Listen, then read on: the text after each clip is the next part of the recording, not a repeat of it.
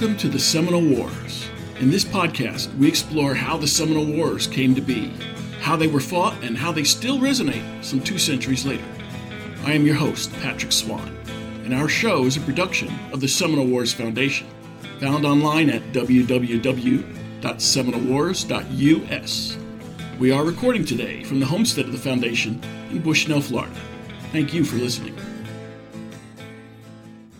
Hello and welcome. Has it been 200 years already? Ask a Seminole today, and he'd probably tell you it's 200 years too many. The 200 years? American possession of Florida. July 10th of this year will mark 200 years since the transfer of power and ownership from Spain to the United States. The act of transfer is the moment when Spain gave possession of Florida to the United States the Seminoles sided with the Spanish in the so called Patriots' War of 1812. Now, nine years later, the Spanish were leaving and the Patriots were arriving. This would usher in a bitter harvest for the Seminole in Florida. Treaties with the U.S. government would follow, prohibiting the Seminole from trading with anyone else than Americans. This was constrictive since the Seminole had traded very freely while the Spanish controlled Florida. They had a hands off policy for Seminole trading and now trade only with the Americans. That was just the first of the unpleasant outcomes from the transfer of power on July 10th, 1821. On Saturday, July 10th, 2021, at 11 a.m., the Florida Historic Militia will provide a living history interpretation of the transfer ceremony. This will be done in front of the Governor's House Museum in St. Augustine. There will be Spanish and United States troops, dignitaries, and townspeople, all dressed in period gear from 1821. Declarations will be made, documents will be signed, and keys to the city will be exchanged. Then the living history interpreters will march to the Florida National Guard's parade grounds on Marine Street. There, the change of flag ceremony will take place and will include cannon and musket firing. In this episode, the organizer of the 1821 commemoration joins us. She is Maria Alvarez. She and her husband, Bob Alvarez, run the Historic Florida Militia, or HFM, a nonprofit umbrella organization supporting recreated historical interpretive units and representing a number of cultures and time periods in Florida. Now, let me translate that to English. The Historic Florida Militia are living history interpreters, composed of historic reenactor groups, including the Men of Menendez, representing the 16th century Spanish soldiers and settlers, Drake's Men, representing the 16th century British combatants, Searles Buccaneers, representing the 17th century British soldiers and settlers, and the East Florida Rangers, representing the 18th century British settlers, soldiers, and government officials. Maria Alvarez, welcome to the Seminole Wars. Hi, how are you, Patrick? All is well, Maria. All right, 1821. You've got our attention. What is it and why is it important? Okay, the event is the 1821 commemoration of Florida becoming a U.S. territory. It's significant because this is a bicentennial, it's 200 years. We may not be around for 300 years, but this is a big thing for Florida actually to become the territory, eventually leading to statehood in 1845. So we felt it was very important to do a reenactment and to commemorate this event. I should note the event at the Governor's House Museum is on 48 King Street in St. Augustine. And on July 9th and 10th, there'll be a historic encampment at the Fountain of Youth Park, which is located at 11 Magnolia Street. And you can get into it for free admission if you enter through the Myrtle Avenue entrance, but only via the Myrtle Avenue entrance. Okay, back to our episode. Maria, why in St. Augustine? Why us in St. Augustine? Because in St. Augustine, the documents were signed on July 10th, 1821, at our government house, which would actually hand over Florida, East Florida, to the U.S. So we felt it was important that we have, we actually have documents that tell us exactly what took place that day. So we felt it was important for us to reenact that document to show people how the transition came about, how Florida actually became a territory. Now, Maria, I've introduced you, but for the record, what is the Florida Historic Militia? The Historic Florida Militia, a 501c3 not for profit organization, is a historical interpretation and reenactment company founded in 1981. Through the years, our goal has always been to provide true historical account of 16th, 17th, 18th century St. Augustine, and La Florida. We achieved this goal through the use of interpreters and educational programs, portrayals and living history encampments, publications, and military demonstrations. We promote education through volunteerism, and we present the past to the present for the future. Florida Militia is the largest living history group in St. Augustine, probably throughout Florida. We consist of about between 125 200 members. We do historical interpretation and reenactment. We do interpretive and educational programs. We portray and living history encampments, and we do publications and military demonstrations. We actually travel all over Florida, North Carolina, South Carolina, Georgia, Alabama, and Tennessee to do different events for people. We have several companies. Historic Florida Militia is the parent company, and then we have other companies doing DBAs. So Mena Menendez is a 16th century company. And then Drake's Men is a 16th century company as well. Searle's Buccaneers is a 17th century company. And St. Augustine Garrison is an 18th century company.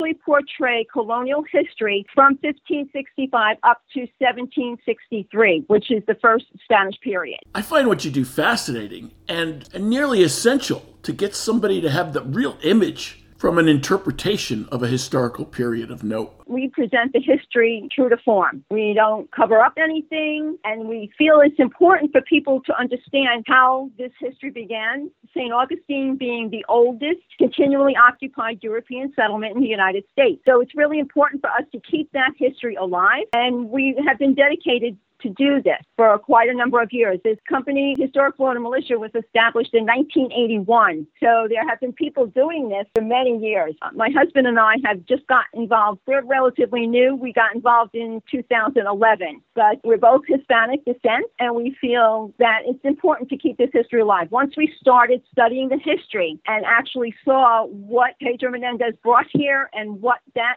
population was like, it was important for people to know that. Americans, if they know anything, know St. Augustine belonged to Spain. What they don't know is how cosmopolitan the city was. One could argue people from all corners of the earth settled there, or at least traded. That population was a very diverse group of people, almost like our society today. It was not just Spanish people. So it's important for people to understand that. Maria, you assert a few things about Menendez and his arrival and conduct in establishing St. Augustine. How do you know this?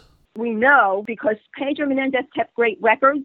Those records are held in Sevilla, Spain, and they're written in Old World Spanish. We have a professor who can read Old World Spanish, and he went over to read them. So that's how we found out that it wasn't only Spanish people that came. Anyone that was willing to travel with Pedro Menendez came on the boat. So there were Portuguese, there were Italians, there were Germans, there were Irish, there were Moors, there were Jews. So there was a whole group of people that came with them. So it's important for people to understand that this society was a free society when they came free. They did have enslaved people, but totally different than British slavery. They were not chattel slavery. That's a key distinction. Spanish slaves had rights. They could petition the government if they felt they were being treated unfairly. They were able to work on a day off and make their own money and then they could save that money and actually buy their freedom for their family. When a Spanish slave was sold, they were sold as a family. They were never broken up. So they were treated very differently than other enslaved populations. But the most important thing was not all black were slaves and not all slaves were black. So that's something that people don't understand. They were open to different people having souls and being the same type of people all around. They were all children of God. They were all created equals. By no means was Menendez trying to set up a utopia in St. Augustine. He was trying to set up a viable colony for the Spanish crown. That being said, he had some good vision for the city when Pedro Menendez came, he wanted his men to fit in with society. So a lot of them were married into the indigenous population, which was Timucua, the Timucua Indians that were here in the village of Seloy.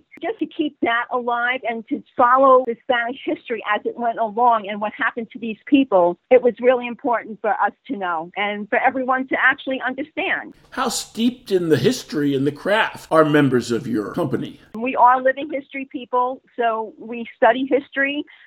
when people can ask us questions, we can answer their questions honestly and transparently. All right, Maria, I want some details. Tell us about what's going on in each of the different reenactments throughout the year that you sponsor. We do several reenactments. One of our big ones is coming up in September, and that would be the landing, which is the day that Pedro Menendez foot on Florida soil. And that's September 8th. So on September 4th, we reenact that the closest day to September 8th, and that will be September 4th. And what that entails is an actual landing we call it Founders Day, but it's an actual landing of Pedro Menendez coming ashore, portraying everything we know that happened, and then having a first Thanksgiving. Wait, what? First Thanksgiving? Everybody knows the first Thanksgiving was. We know that they had a Thanksgiving celebration with the indigenous people that were here. So those are two events that we portray in September. And then we also portray Drake's raid, which would have happened in 1586.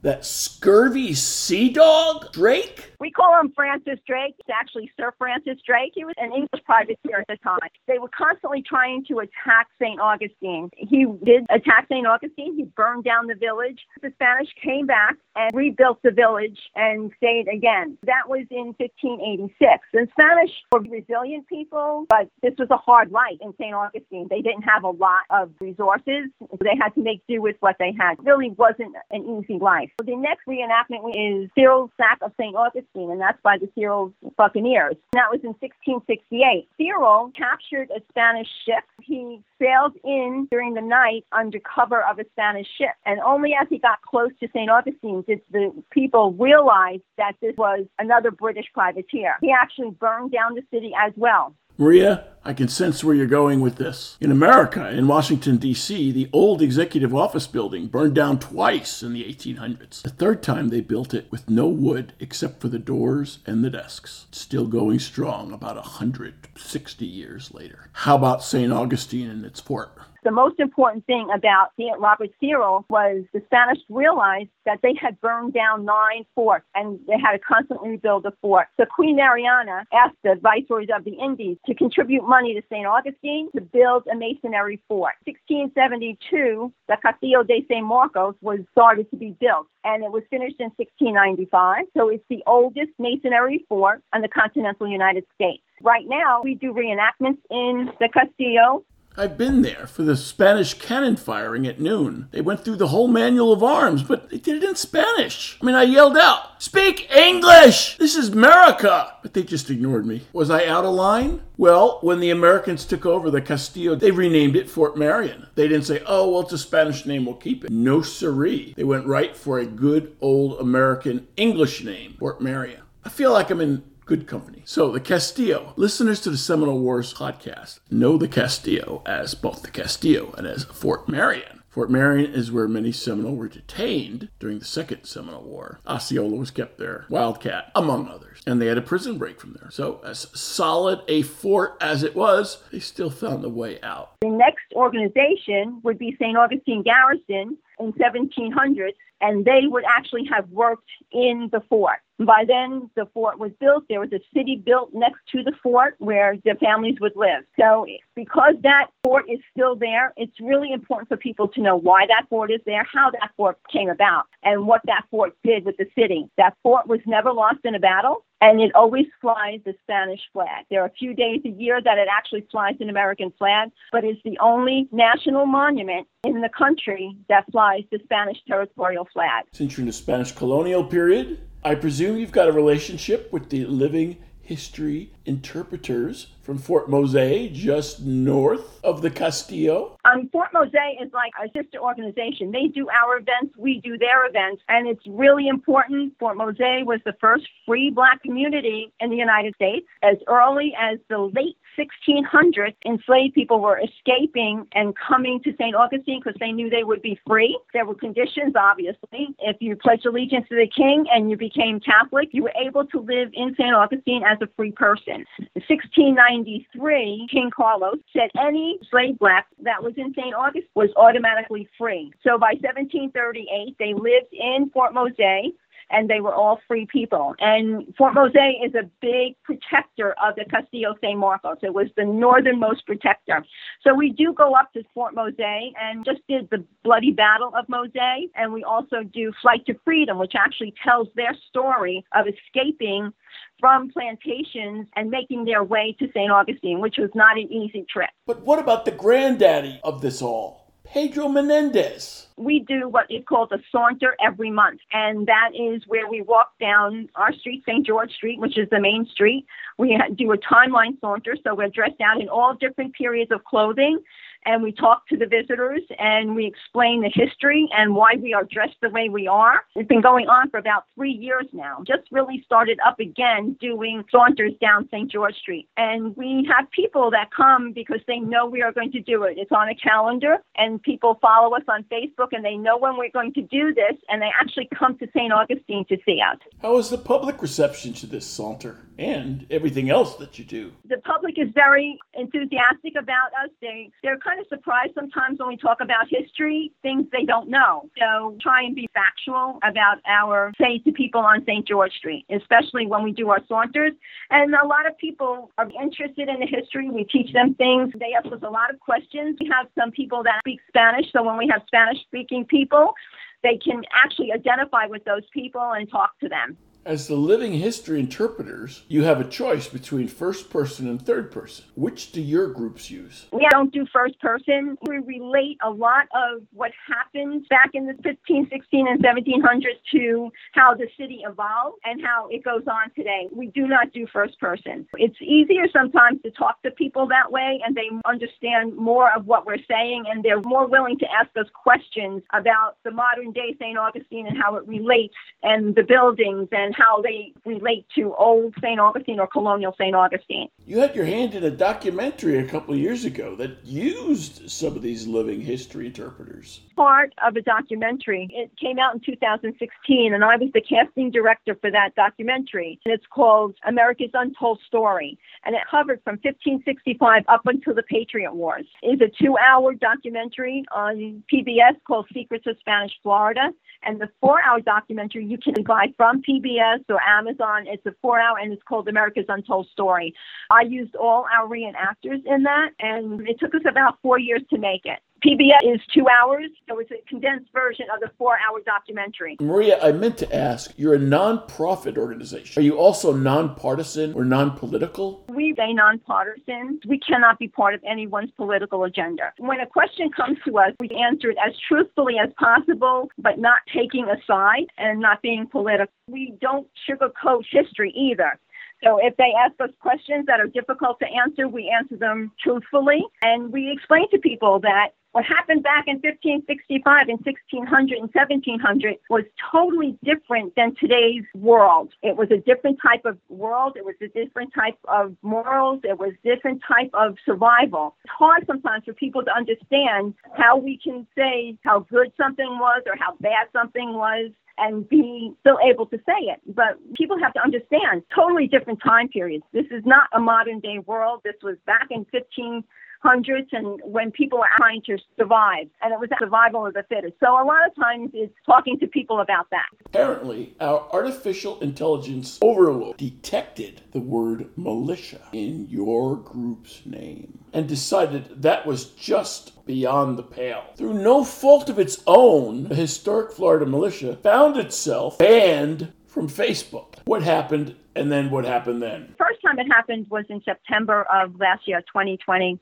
It was after an event, and actually after the Founders Day event, and we posted pictures. And then the next week, all of our pictures on the Historic Florida Militia site was gone. And that's a problem. Our name is Historic Florida Militia and people mistake us for militia.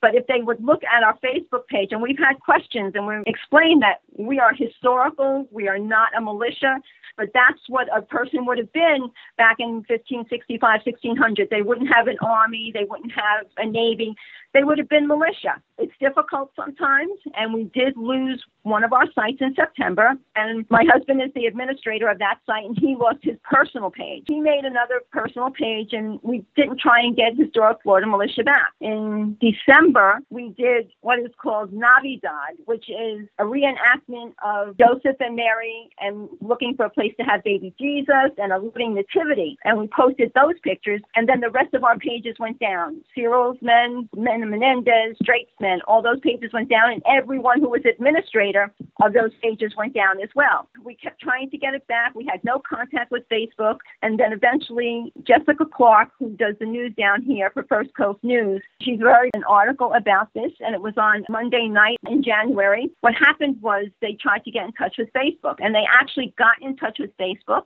emailed Facebook, and Facebook emailed them back, but then we got in touch with Facebook and we tried to explain what our organization was about. We never found out exactly why our pages were taken down. We were told someone complained about your pages and that's why we were taken down or you didn't follow the rules. And we are very careful about our pages. There is absolutely no political comments allowed on our pages and we monitor our pages. If people get into political comments, we delete those comments because it's just not good for us. Eventually, by February, we were able to go back and forth via email with Facebook and actually got all our pages back. But we are very careful about everything that happens now because we are really leery of losing those pages again. Our reenactments are transparent, they are true to what happened in that time period. And we definitely do not take part in any political events and people know that we are nonpartisan. People know that we are not part of a political agenda. We make sure we do that and we're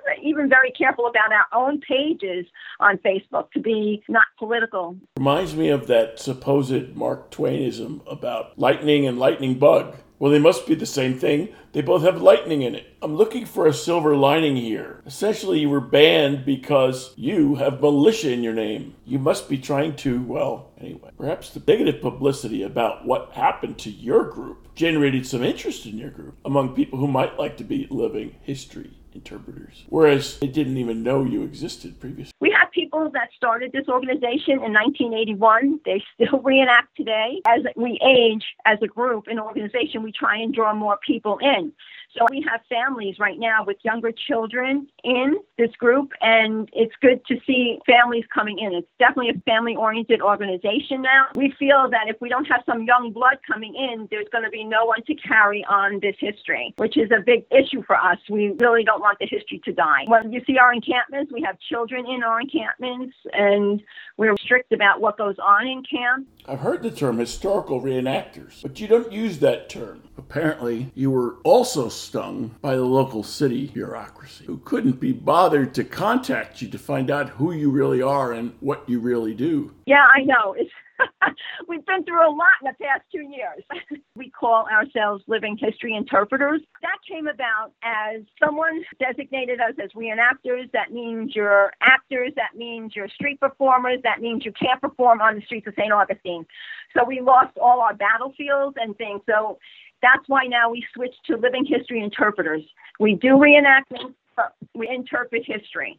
Well, now I asked you about your group, and we went into detail and the different historical periods. That let's get back to the event that caught my interest and led me to invite you as a guest this week. That would be the bicentennial of Florida becoming a U.S. possession, and historic Florida militia spearheading the interpretation in St. Augustine for it. What's happening, our event includes an encampment at the Fountain of Youth Archaeological Park. We'll set up that encampment on Thursday. Friday morning, it will be open to the public. That is July 9th. And what we are going to have in that encampment, anyone who portrays the time period from 1812, the Patriot War, the First Seminole War, up to 1821, and Regency clothing. So it gives you a, broad band of what went on at that time period. And in the encampment, we are going to have people who teach kids how to make ropes and they'll make jump ropes and how to make period correct dolls and cooking demonstrations, medical demonstrations. I do trade beads, which we follow back all the way to beads that were found actually at the Fountain of Youth. What makes the Fountain of Youth an ideal location for this event? Fountain of Youth is a great place to have this reenactment because the field in the Fountain of Youth is exactly where Pedro Menendez landed. We know that. We have documentation of it. We have artifacts of it. Please give us a quick snapshot of the schedule of activities. Friday will be an all-day reenactment from 9 to 5, and then Saturday morning will be an early reenactment, but by 10:30 we will be downtown at the government house, which is on 42 King Street, which will be the act of transfer, where the Spanish and the USA would have signed documents. So we have Colonel Butler, who is the U.S., and Colonel Coppinger, who is the Spanish person, and they will sign documents to transfer Florida, East Florida, to the U.S., and the keys to the city will be given over to the U.S. And from there, we will form up a procession and we will march to the National Guard parade grounds. And there we will have the transfer of flags. We will have musket firings at the government house and we will have cannon and musket firings at the parade grounds. Will probably be an hour, hour and a half long. It's something that people will never see again and it's worth coming to St. Augustine to see. In history, the sighting was actually at the Castillo, right? Yes, it would have definitely happened at the Castillo. We know that there were a group of Spanish soldiers, probably about six, in the Castillo. The cannons were fired at 5 o'clock in the morning, a 21 cannon salute. And then the documents were signed. And then what happened is the USA troops would have marched to the Castillo. And after a cannon firing, the Spanish flag would have been lowered. The Spanish troops would have marched out.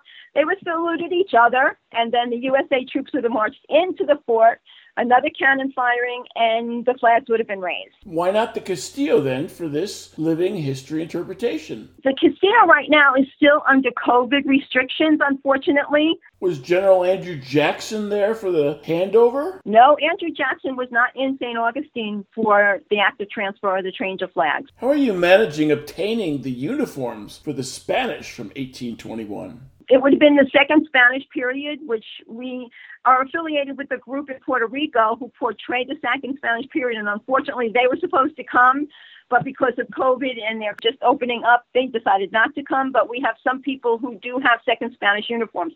Because of St. Augustine and the way it was, they didn't get the best of everything and they weren't come up to date. So we are using second Spanish period uniforms and we are using the 1815 USA uniforms. And the city was good enough, great, really, to give us money to buy USA uniforms of that time period because we would never have had it. Other than that, everyone has gone out and bought their own clothes that fit into this time period just as all reenactors, living history people do, they always have clothing from each time period, and it's your own clothing. You, it's your upkeep, and you spend a lot of money. It's an expensive hobby. You really have to love history to do this. We will have Regency clothing. We will have First Seminole War. We will have 1812 and Patriot War and Frontiers People. 1812, Patriot War, and Frontiers People. Our listeners are familiar with those periods for Seminole Wars. The Army uniform changed from the dark blue to the sky blue by the time of the Second Seminole War. So, listeners who want to come out to this event to see the old Army and what they looked like should come out to this event. Or watch the highlights on YouTube later if you can't get there in person. We will be because picture postcard that portrays this event is not correct. So these will be the true pictures of that event. So we are having videographers. We have our own photographers that travel with us taking pictures. So there will be a lot of documentation of this event. After the street designation fiasco, that's quite a turnaround in support from the city. Kudos to them. It is because we are being supported by the City of St. Augustine and the University of Florida. Historic St. Augustine is part of the University of Florida and they are supporting us as well. Important to them that we keep history alive and we do things on their property and they are very good to us about that, supporting us. How much is this going to set back a family of four? The event is free. Is there anywhere to park near the event for this family of four? There is a parking garage in St. Augustine. There's parking on the street. I would imagine the street's going to be very crowded. There is a whole parking deck that you can park in, and there's plenty of parking all around the area. And with that Castillo still being closed, sometimes there's parking in their parking lot. Okay, this is summertime. If a family of four parks where your people park, how can they get to the Saturday, July 10th event without getting heat stroke, moving from the Ponce de Leon area over to the governor's mansion? People will be parking up at the Fountain of Youth, and we are transporting people from the Fountain of Youth to the government house. So we will not be taking up parking spots in town. Where can I go to find out more information, either about this event or about your group? You can go to our Facebook pages, several Facebook pages. There's an 1821 Florida Joins USA Facebook page that has a lot of details on it. Our website has the schedule on it, which is hfm.club. hfm.club. HFM standing for Historic Florida Militia. And there is a heading for public events. And if you go under that public event, there's the 1821 commemoration. And then if you go under the St. Augustine Garrison, there is the 1821. I take care of the website, putting up the entire schedule on the website. A change of authority will start at 11 a.m. at the government house, and we figure we'll be to National Guard parade grounds by 11:30, the latest. That will be the exchange of flags. Now, the Fountain of Youth, our encampment is free to the public through the Myrtle Street exit. So that means you can come into our camp, but you cannot go into the park itself unless you pay the fee to get in the park. That's the way they want us to work it. You can come into our encampment for free. And people who pay to get in the park will be able to come into our encampment for free as well. What benefits does the public get from seeing this living history interpretation? If you see people in clothing doing things and having those people explain to you what the process is and what they do and why they wear the clothes they do, it's more realistic to people and it will leave a better impression on people to see this in public. We have a school of the 16th century where we teach people how to use pikes, how to use crossbows, how to use muskets, different things, why we would cook the way we do.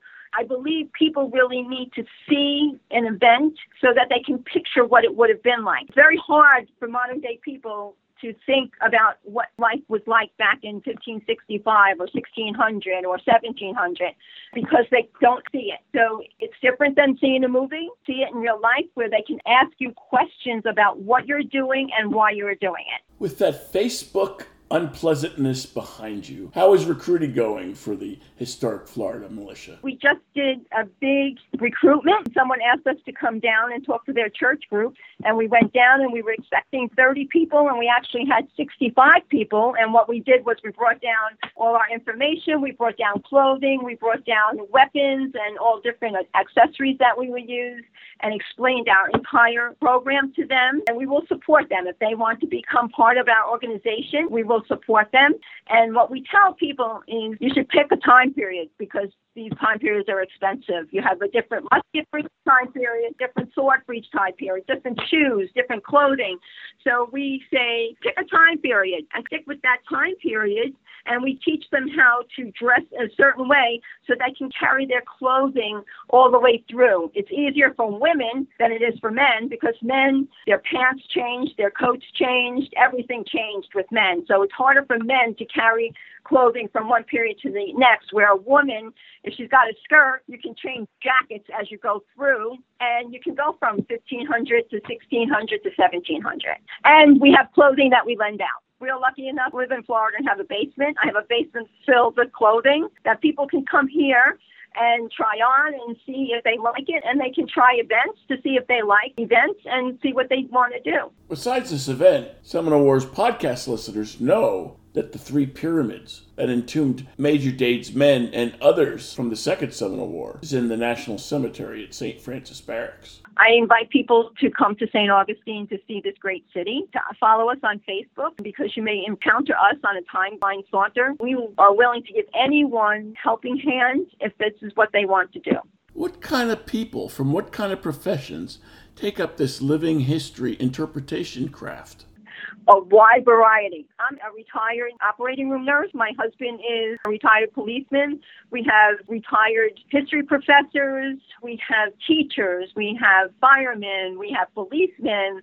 We have housewives. We have all walks of life that come to us and just have a love of history. People from all walks of life who come together for the common community's good almost sounds like a militia, the historic Florida militia. That sounds subversive. Don't let Facebook find out. We take pride in what we do. We really feel that we're definitely tell the story of St. Augustine and the colonial time period as it actually happened. Maria Alvarez. A fascinating discussion. Your group really does valuable historical interpretation. Thanks for joining us for the Seminole Wars. Thank you so much for having me.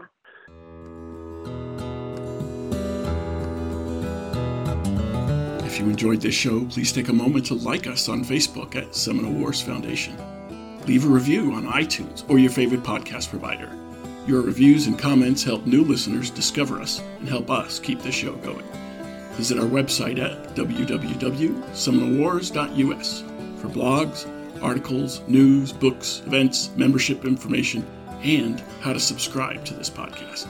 We'll be back soon with a new episode of the Seminole Wars Podcast.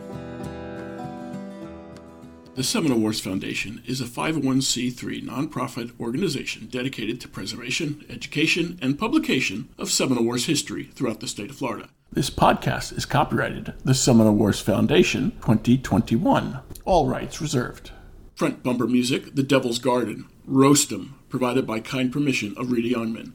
Back bumper music, Second Seminole Win, by Jed Merrim and Ricky Pittman, courtesy of Ricky Pittman. All rights reserved.